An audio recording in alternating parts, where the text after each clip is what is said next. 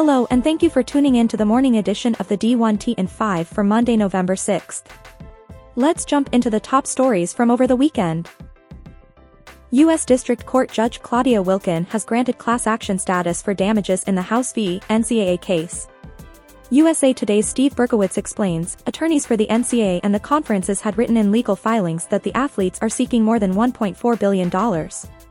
The filings did not specify whether that figure takes into account the tripling of damages awards that occurs in successful antitrust cases. If it does not, then more than $4.2 billion could be at stake in the case.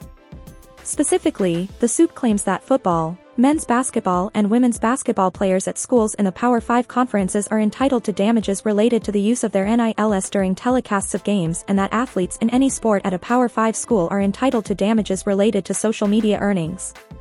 Sportico's Michael McCann on key nuances of what could come next, the NCAA can file an interlocutory appeal, meaning an appeal of a case before it is decided, to the U.S. Court of Appeals for the Ninth Circuit. Appellate courts, however, usually reject those appeals on grounds they would rather review a completed case.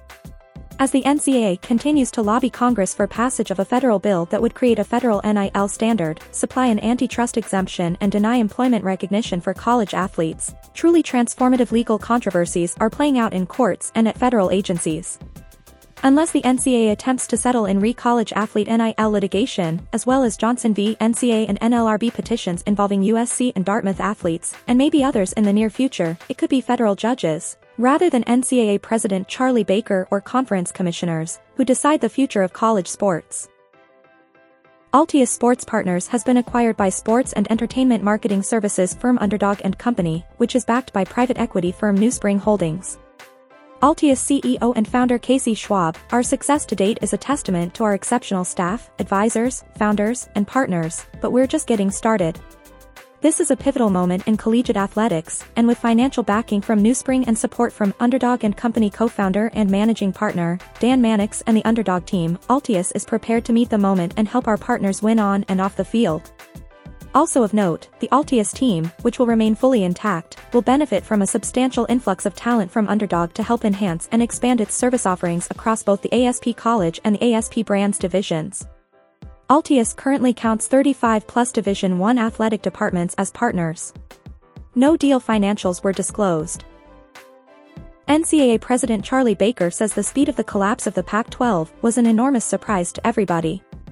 He adds, I certainly believe we're going to continue to see realignment within college sports. We've got to make sure that student athletes still have the ability to be students, whatever the alignment looks like. I hate the fact that the Pac-12 isn't going to be with us, at least not in its previous form. But at the same time, if you look at almost any other industry, they've been reforming and rejiggering themselves for years. Embattled Michigan football staffer Connor Stalions has resigned.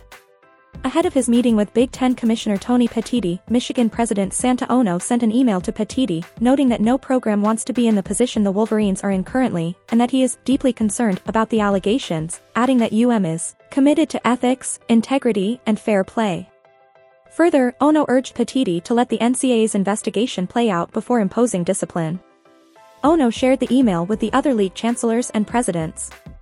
The letter, in part, it's precisely at these times when all key facts are not known but others are all too comfortable offering strongly held opinions that it is essential for everyone to ensure that investigations are conducted fairly and that conclusions are based on what actually happened. The reputation and livelihoods of coaches, students, and programs cannot be sacrificed in a rush to judgment, no matter how many and how loudly people protest otherwise. Due process matters. We, as would any other member of the Big Ten, deserve nothing less. Our students, our coaches, our program all are entitled to a fair, deliberate, thoughtful process. We are aware that other representatives of the Big Ten are demanding that you take action now, before any meaningful investigation and full consideration of all the evidence. That is not something our conference rules permit. And we both know it is not what any other member would want if allegations were raised against their people or programs. According to a new research note from Bank of America Global Research, ESPN carries a value of $24 billion and will continue to attract potential investor interest from sports leagues, major technology companies including Apple, and telecommunications powers such as Verizon, Front Office Sports Eric Fisher reports, adding, many of those prospective suitors for an ESPN equity partnership have already been disclosed. But the latest research provides further support for ESPN's ability to weather crises such as layoffs, industry-wide cord cutting, carriage battles, and a potential sale of all of Disney's linear properties. The note does add, however, ESPN is still a strong business and a premier brand, but it sits at the nexus of possible major business transformation. Transitions have historically proven difficult and typically not conducive to significant growth. Thank you for tuning in to the morning edition of the D1T and 5 for Monday, November 6th. We'll see you back here this afternoon.